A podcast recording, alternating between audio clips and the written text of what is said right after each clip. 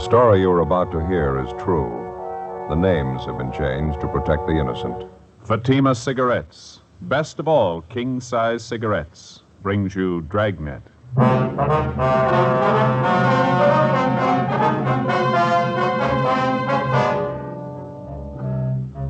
You're a detective sergeant. You're assigned to traffic investigation, hit run felony detail. An elderly woman and her nine year old grandson are struck down in a pedestrian crosswalk by a speeding truck. The woman is killed instantly. Witnesses fail to get the license number. The hit run driver escapes. Your job? Find him. The latest Fatima sales report shows thousands and thousands of king size cigarette smokers are switching to Fatima. For the month of October, coast to coast actual figures show Fatima sales are up 110%, or more than double. Fatima, best of all king size cigarettes. Definitely the best quality in its class, but the same price as the cigarette you're now smoking. Remember, thousands of Americans are switching to extra mild Fatima.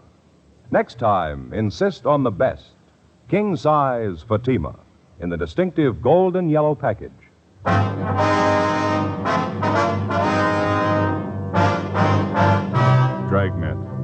Documented drama of an actual crime. For the next 30 minutes, in cooperation with the Los Angeles Police Department, you will travel step by step on the side of the law through an actual case transcribed from official police files. From beginning to end, from crime to punishment, Dragnet is the story of your police force in action. It was Tuesday, December 21st. It was windy in Los Angeles. We were working the night watch out of traffic division, hit and run felony detail. My partner's Ben Romero. The boss is Captain Calfee, Commander AID. My name's Friday. It was 10:51 p.m. when we got to the Carlton Theater, the box office. Thank you.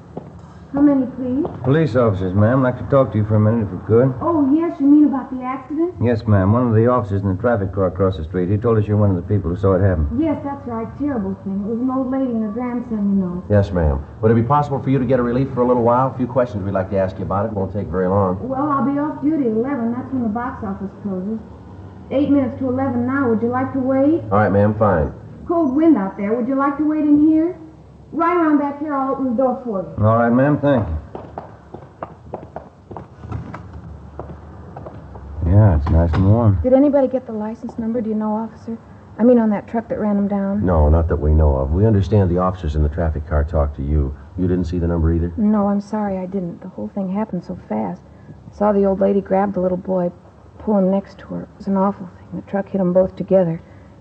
It's funny the things you notice. The boy was carrying a little box of candy. I heard this terrible thud when the truck hit them. And I looked and the candy was spilled all over the street. Just couldn't help it. I got sick to my stomach. Yes, ma'am. I can understand. Now, about this truck that ran them down, do you think you'd know it if you ever saw it again? Well, I'm not sure. I think I might, yes. It was one of those delivery trucks, you know. I think you'd call it a panel truck. It was a light tan color all over, and there was black lettering on the side. Mm-hmm. Could you make out any of the lettering at all? Well, I think there were three or four words painted on the side, and I know one of them was bakery. I'm sure of that. Did you recognize what make truck it was, ma'am? The year, the model? It was a late model. I'm pretty sure of that. Either a Chevrolet or a Ford, I'd say. One of those regular delivery trucks like some bakeries use. You sure about that word you saw lettered on the side? It said bakery. Yes, I'm positive of that. Now, anything else out of the ordinary that you might have noticed about the truck, ma'am? Anything outstanding that might have caught your eye? No, I'm sorry, officer. That's about all I can tell you. How is the old lady, do you know, and the little boy? Could they tell you anything? Yes, ma'am. The woman's dead. She was killed instantly. They've taken the youngster over to Georgia Street Receiving Hospital. Afraid he's in pretty bad shape, too. Terrible shame. Poor old lady. She lives right here in the neighborhood, you know. Seen her shopping in the market next door here Saturday afternoon. It's just tragic. Yes, ma'am, it is. Boy's her grandson, you know.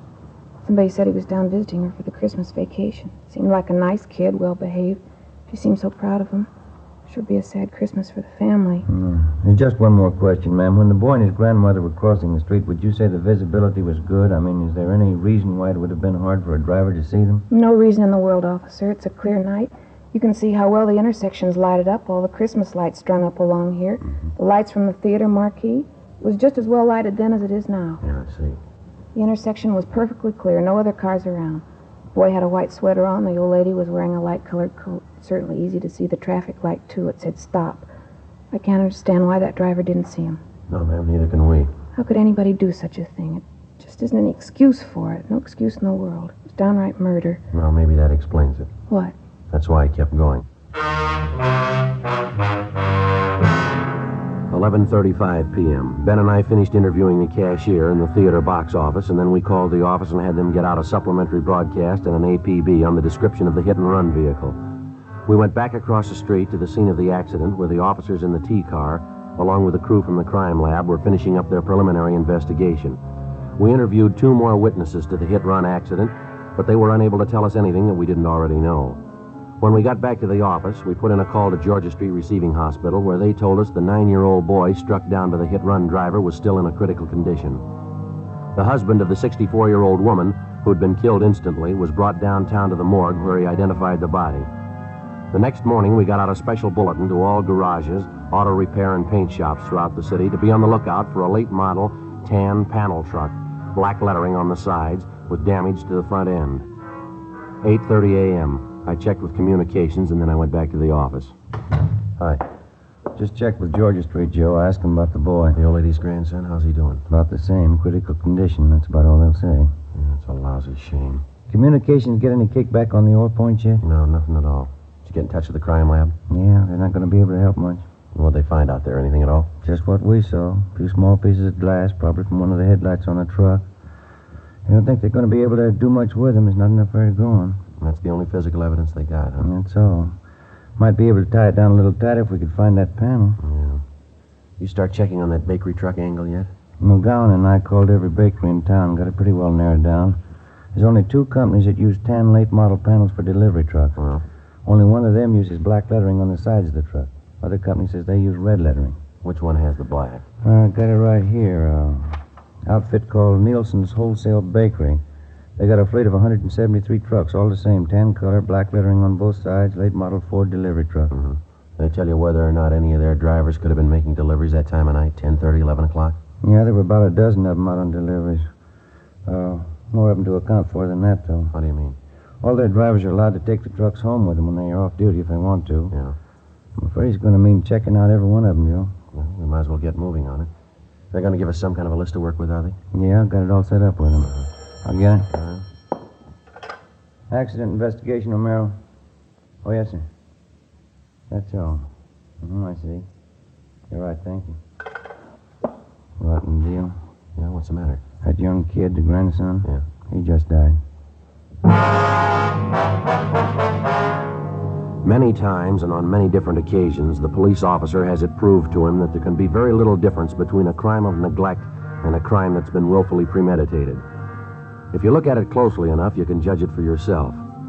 How much difference, for example, as far as moral guilt is concerned, is there between the following? Number one, a man who plans a killing, takes up a gun, finds his victim, and shoots him to death. Or number two, the man who thinks he has to look out for no one's welfare but his own, gets behind the wheel of a car, disregards the ordinary rules of safety, and proceeds to commit homicide with a motor vehicle. Oftentimes, the crime masquerades under the guise of an accident. Morally, no matter how you spell it, it adds up to murder just as surely as if the person had taken a gun and shot the victim down. The way it looked to us, the hit and run killing of the elderly woman and her grandson was a prime example. Wednesday, December 22nd, Ben and I began checking out the delivery trucks owned by Nielsen's Wholesale Bakery. Late that afternoon, we located one of the trucks with recent damage to the front end. We checked and found the driver's name was Arthur V. Singer. We drove out to his home to interview him. No, I wasn't working last night, officer. I was off. What's it all about? Did you spend the night at home, Mr. Singer, or were you out? Was home part of the time. After dinner, I went downtown, to a little bowling. Our neighborhood team bowls every Tuesday night. Where is that, sir? Place downtown, it's on West 7th. Got a pretty good team. Mm-hmm. Did you drive down, Mr. Singer, or did you take the bus? No, I drove down. Had the company truck with me. Let us use them when we're off duty. We pay for the gas. Did you drive down by yourself, or was there someone else with you? No, I was alone. The other boys had their cars. When did you leave the bowling alley, you remember? Hmm, about 10, 10, 15, I'd say. How'd you drive home, Mr. Singer? I mean, what route did you take? Oh, I drove straight out West 7th. Got the Coronado. Came over Coronado to the house here. Why do you want to know? What time did you get home? About quarter to 11. This wouldn't be about that little scrape I had last night, would it? What was that? Down at 7th and Grandview, right by Westlake Park there. Old guy in the car ahead, he stopped fast right in front of me. Didn't even signal. All right. Yeah, I almost plowed right into him. Lucky I was watching. I slammed on the brakes, turned in toward the curb. Should have seen it. I clipped the headlight and the right fender against a telephone pole. Had to take the truck in this morning, get it fixed up. Are there any witnesses to this accident that you had, Singer? Yeah, a half dozen people saw it. Did you get any names and addresses? Well, no, I didn't. I was so teed off about the whole thing, I guess I didn't think about it. Is there anyone at all we can check with? Anybody to corroborate your story? Just the old guy in that car. Sure a lousy driver. I really chewed him out. Did you get his name and address? No, but I took down his license number. Wasn't going to pay for that damage. He admitted it was his fault. I see. Do you mind giving us that license number? No, if I can find it. Wrote it down on the back of an old envelope. Thought I put it in my jacket, but when I looked this morning, it wasn't there. It's around someplace, so I'll check around again before I leave for work. It's bound to turn up. I'd like to have you look for it now, Mr. Singer, if you would. It's pretty important. Well, I think I get it, officer. What's this all about, anyway? Preliminary investigation. Want to see if you can find that number for us? Well, why? What's it have to do with an investigation? I didn't do anything. That old man was his fault. Well, a bakery truck was involved in a serious accident last night, the same kind that you were driving. Afraid you're going to need some kind of an alibi, Mr. Singer. An Alibi? I don't know what you mean. Why'd I have to have an alibi? Well, just take my word for it. You're going to need one. Why do I need one? Two reasons. Yeah? A nine-year-old boy and his grandmother. We continued questioning the suspect, Arthur Singer, but he denied any knowledge of the hit-run accident the night before at the intersection of Drexel and Pico Boulevard. We stayed with him while he searched his home for the license number of the car, which he said caused him to have his accident the night before. After half an hour of looking, he came up with a number scribbled on a scrap of paper which he'd found back in one corner on the floor of his closet. We put in a call to RDMV, and they came back with the information that the license number was registered to a Mr. Thomas Foley on Lankershim Boulevard. We drove out to the address to check with Mr. Foley, but there was nobody home. We left our card along with a message to contact us as soon as possible. 4:15 p.m. Ben and I got back to the office. At 4:35, Mr. Foley returned our call. Yes, sir, that's right. Oh, you did, uh-huh. I see. Well, what time was that? Do you remember?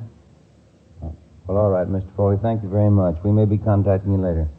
Right, bye. What'd you get? Thought this was starting out too easy. Why? What'd he say? Apparently, this Arthur Singer's telling us the truth. Mr. Foley says he did have a little scrape with a bakery truck last night. Described Singer as the driver of the truck. Well, what about the location? Is Foley pretty sure about that? Grandview and West 7. Says it happened about 10.35 last night. That puts Singer about three miles from the scene of the hit run. It's impossible, Joe. Yeah. This Mr. Foley's right. Singer couldn't have done it. Wasn't anywhere near the scene. I sure thought he was there, didn't you?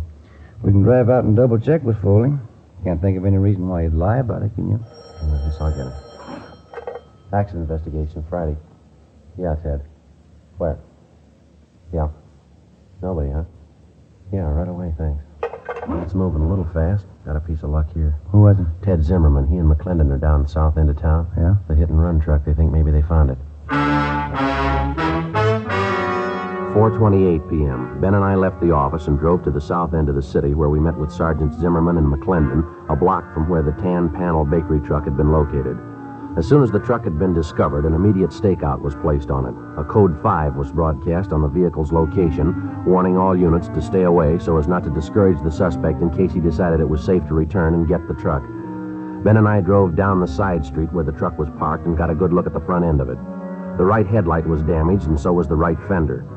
While Zimmerman and McClendon remained on stakeout, Ben and I contacted the Nielsen Bakery people again, gave them the number of the truck, and they traced down the driver's name for us. He was listed as Daniel Miller. He'd been employed by the bakery for the past three years, and he had a good record. They told us this was his day off. 5.30 p.m. We checked at his home address, but his wife told us he wasn't there.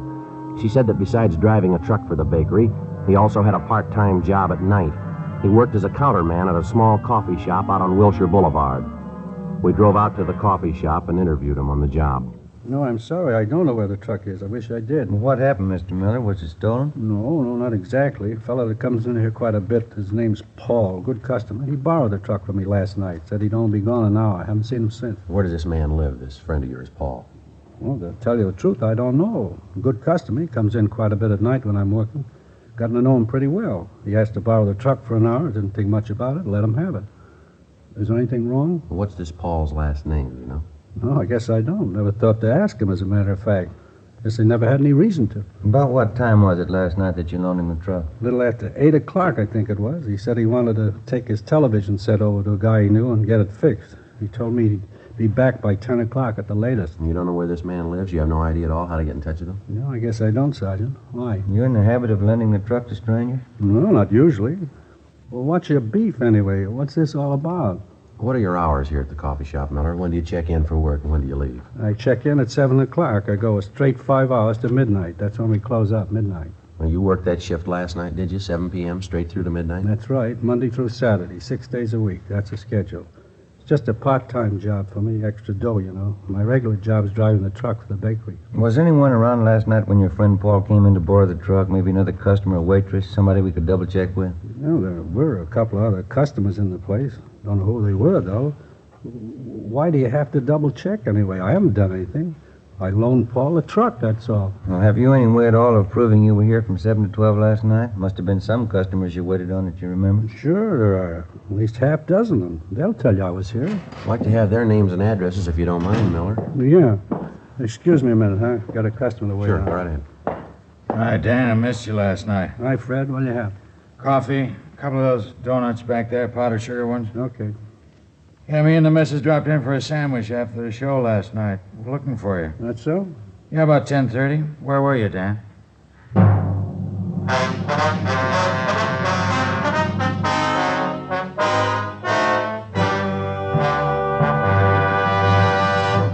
You are listening to Dragnet, authentic stories of your police force in action.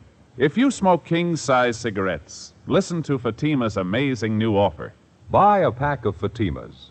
Enjoy their extra mildness and superbly blended tobaccos. If you don't like Fatima's better than the king size cigarette you are now smoking, return the pack with the unused Fatimas before December 1st and we'll give you your money back plus postage. Fatima, Box 37, New York 1. We make this amazing offer because we believe Fatima is the best of all king size cigarettes. Smokers all over the country are confirming this every day. Fatima's latest sales report shows Fatima sales up in every state in America. For the month of October, coast to coast actual figures show Fatima sales up 110%, or more than double. Yes, thousands of Americans are switching to Fatima. So why wait? Switch to Fatima today. Best of all, king size cigarettes.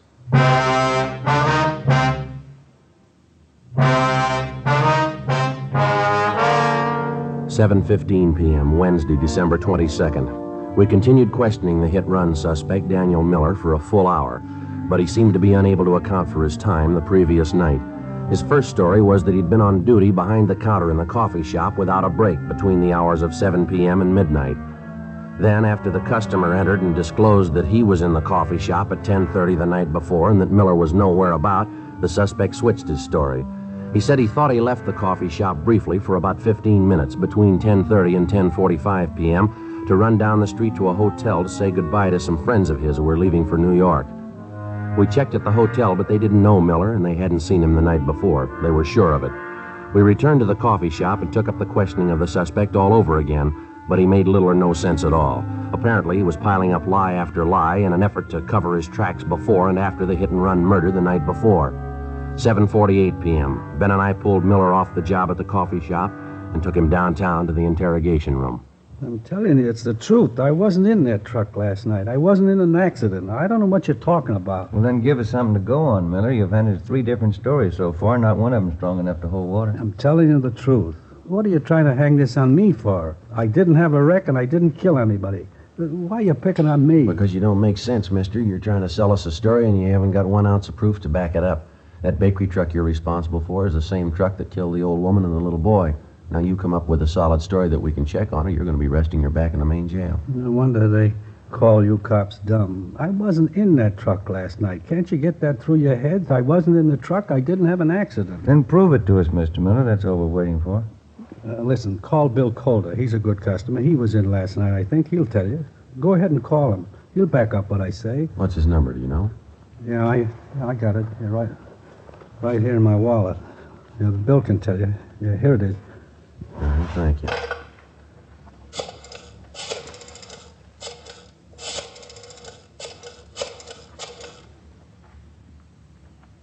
Hello, William Calder there, please? Yes, ma'am, it's important. All right, will you have him call Michigan 5211? Yeah, 5211. That's extension 2512. Right, thank you very much. Well, he's busy. He'll call back in a minute. He'll tell you the truth. I was in the coffee shop all night. Just those couple of minutes I ran down to the hotel to say goodbye to those friends of mine. That's the only time I left the place. Well, how come you couldn't tell us that to begin with, Miller? You say you've got nothing to hide. Well, why do you have to hand us three different stories? Which one are we supposed to believe? I got nervous, that's all, when you first come in and started to ask questions. I didn't know what it was all about. I didn't know there was any trouble. I just loaned the truck to this guy, Paul, as a favor. How'd I know what he was going to do, getting himself in a jam like that? All right, now try to look at it from where we stand, Miller. You loan out your truck to a man. You don't know his last name. You don't know where he lives. You say he must have been driving the truck when the lady and the boy were killed. Sure, he must have been driving it. I wasn't. I was back at the coffee shop. I was there until midnight. All right, then prove it to us. If you know the man well enough to loan him the truck, you ought to be able to find him. Now, they, uh, must be Bill Calder. He'll tell you. Go ahead. See what he says. Interrogation room, Friday. Oh, yeah, Mr. Culver. Well, my name's Sergeant Friday, LAPD, Accident Investigation. Friday, yes, sir, that's right. Wonder if you'd tell me if you know a Daniel Miller? Mm-hmm. When's the last time you saw him? Do you remember? I see. The place where he works, the coffee shop? Were you in there last night by any chance? Did you see Miller in there? You're sure? Yes, sir. No, sir, that's all for now. Thank you very much. We're going to contact you later on. Thank you. Goodbye. Well, how about it? He told you, didn't he? That enough for you? He says he hasn't been in the coffee shop for three days. 9.45 p.m. Our interrogation of the hit-and-run suspect, Daniel Miller, went on. At his suggestion, we called half a dozen people who he figured might substantiate his alibi, but none of them were able to. Miller continued to deny any knowledge of the hit-run killing, but he still couldn't account for his whereabouts at the exact hour the nine-year-old boy and his grandmother were run down. The time element especially didn't work in his favor. Nothing worked in his favor. 11:30 p.m. Ben and I took Daniel Miller over to the main jail where he was booked in on suspicion of 480 VC. The following afternoon, his lawyer obtained a writ, and he was released from custody. The writ was returnable in five days. He came immediately to the office to plead with Ben and I to help him find Paul, the man who'd borrowed his truck and thus clear himself. We took him up on it. Either way, we figured we'd get to the bottom of it. If Miller dreamed up the character Paul to escape blame for the hit and run killing, we were bound to find out sooner or later. If Miller was telling the truth, we had little reason to believe he was, and a man named Paul had borrowed the truck the night of the hit and run killing, we were bound to find that out too. In any event, we had to investigate. It's the job of the police officer to prove guilt or innocence, not guilt alone. Two days passed, and then another two. The Monday following the Christmas weekend, we were ready to call a halt. I don't know what else we can do. I think we've given enough time, don't you? The deeper we get into it, the more it looks like Miller's our man. I still can't make up my mind. Why do you have to be stubborn about it? We've checked every possible angle on his story. We still haven't an ounce of proof that this guy Paul he talks about even exists. We can't string along with Miller forever. I suppose you're right. We've given him a square enough break on it. I still got that funny hunch. It's possible he might be telling the truth. We've gone four straight days on it, Joe. Haven't come across one lead to back up his story. It's too much for me. I can't buy it anymore. Go ahead. Sergeant, Oh, how are you, Miller? I'm okay. Glad to see you. I've been looking for you. We've been looking for your friend, Miller. Still haven't found a trace of him. That's why I came down to see you. A friend of mine called me this morning. He knows this guy, Paul, I told you about. He says he saw him last night, going into a hotel down on South Flower. How come we haven't heard from this friend of yours before? We've checked through twice on the list of everybody you know. This fellow's been out of town, just got back yesterday. When he heard about the jam I was in, he called me about seeing Paul. Mm-hmm. This hotel Paul was supposed to have been seen going into. Have you got the address of that? Yeah, it's over on South Flower, right near 12th. You want to go over there with me right now? This friend of mine wouldn't kid me. Paul must be there. You're sure about that? He must be there. I'll bet a month's pay on it. You might be low, mister. What? Stands to cost you a lot more than that. We went up to the third floor to room 318, but the man registered as Paul Barton wasn't in. He'd left no word at the desk as to when he'd return. We sent Miller home and told him to wait for our call. Ben and I went on stakeout at the hotel. At 7:25 that night, Paul Barton returned to his room and we began questioning him. He showed no signs of being upset. His answers were quick, straightforward, and they seemed to make sense. The interview went on, a half hour, an hour, and Barton began to grow a little nervous. He contradicted himself. Big holes began to show up in his story as to how and where he'd spent his time the night of the hit-run killing. 8:45 p.m. Ben and I took Barton back to the office. We found Zimmerman in the squad room and had him phone Miller at his home and ask him to come downtown as soon as possible. Meantime, we checked Paul Barton through R&I, and then we took him to the interrogation room where the questioning went on. You're a little mixed up about that, aren't you, Mr. Barton? I thought you said you went to that bar downtown about 10 p.m. and then you went to visit at your sister's house. Now you tell us you went to your sister's house first and then you went to the bar downtown. Now, which is it? Well, that's getting a little high handed, isn't it? Why do I have to account for my time to you? If it wasn't important, we wouldn't be asking you. I think you know that. Well, I don't know anything of the kind. You're trying to take advantage of me. That's the only impression I can get. I think I've answered enough of your questions. I'm going back to the hotel. Just a minute, Barton. There's one more thing. Yeah? Last time you were arrested for a traffic violation, you want to tell us what the charge was? What? I think you heard me. Well, that was a year ago. I was driving a little too fast going out Beverly Boulevard. And what's that got to do with it? Our record bureau says the charge was for drunk driving. Your license was revoked. Isn't that right? Well, so what? I haven't been driving. I haven't been near a car. What about last Tuesday night? Huh? Last Tuesday night, did you do any driving then? No, no, of course not. Sure about that? You're not trapping me. I answered all your questions. I'm getting No, getting you're out going to here. stay right where you are, mister. Stay put. Ben, you want to check next door, see if Miller's come in. will? Yeah, okay. You can't make me stay here. It's illegal. You got nothing to hold me on. All right, then there's nothing to worry about. This won't take very long. We got a man by the name of Miller coming in. He says he thinks he knows you. Miller? I don't know any Miller. Nice going, Paul. Where you been? I said, where you been? What'd you do with the truck? I'm getting out of here. Grab him, Ben. Grab him. All right, Get down. Now, let me all go. Let right, me go. settle down, settle down. Come on, mister, settle down. I didn't do I, I didn't do a thing. I. Well, look, you can't prove it. You, you can't prove I did. They're gonna prove it, Paul. I'm gonna help them prove it. You should have been a real good friend. But give me a break, Danny. I, I didn't mean it. Honest, I didn't mean it. I loan you the truck, you get boozed up, you run down the little kid and the grandmother. Then you take off and leave me holding the sack, like I did it. Well, I didn't mean it, Danny. It was an accident. I wasn't boozed up. Yeah, you're a real good friend. I hope you get it in the neck. I hope you get it with both barrels. Look, Sergeant, that's not true. I wasn't boozed up. I only had two drinks. Now, believe me, that's all I had. Yeah. I couldn't have been drunk. It doesn't affect me that way. Two drinks never hurt me. A couple of drinks never hurt anybody. They killed a little boy and his grandmother.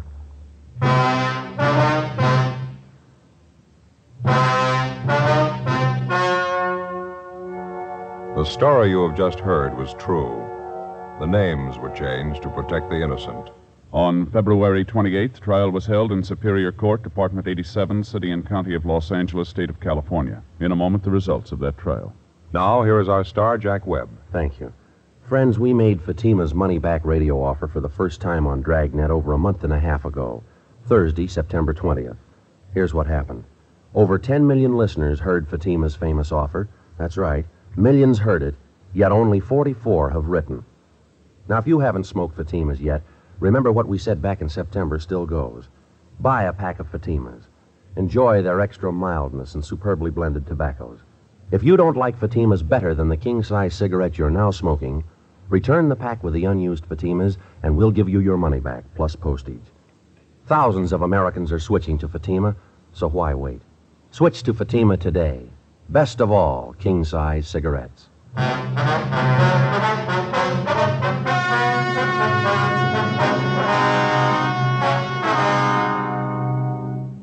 Paul Barton was filed on for violation of the State Vehicle Code, Section 480, a hit and run felony, and also for manslaughter, two counts. He was convicted only for Section 480 and received sentence as prescribed by law.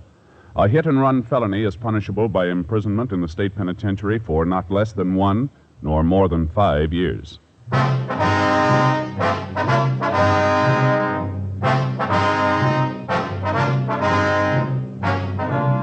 You have just heard Dragnet, a series of authentic cases from official files. Technical advice comes from the Office of Chief of Police W.H. Parker, Los Angeles Police Department. Fatima Cigarettes, best of all king size cigarettes, has brought you Dragnet, transcribed from Los Angeles. Stay tuned for Counter Spy next on NBC.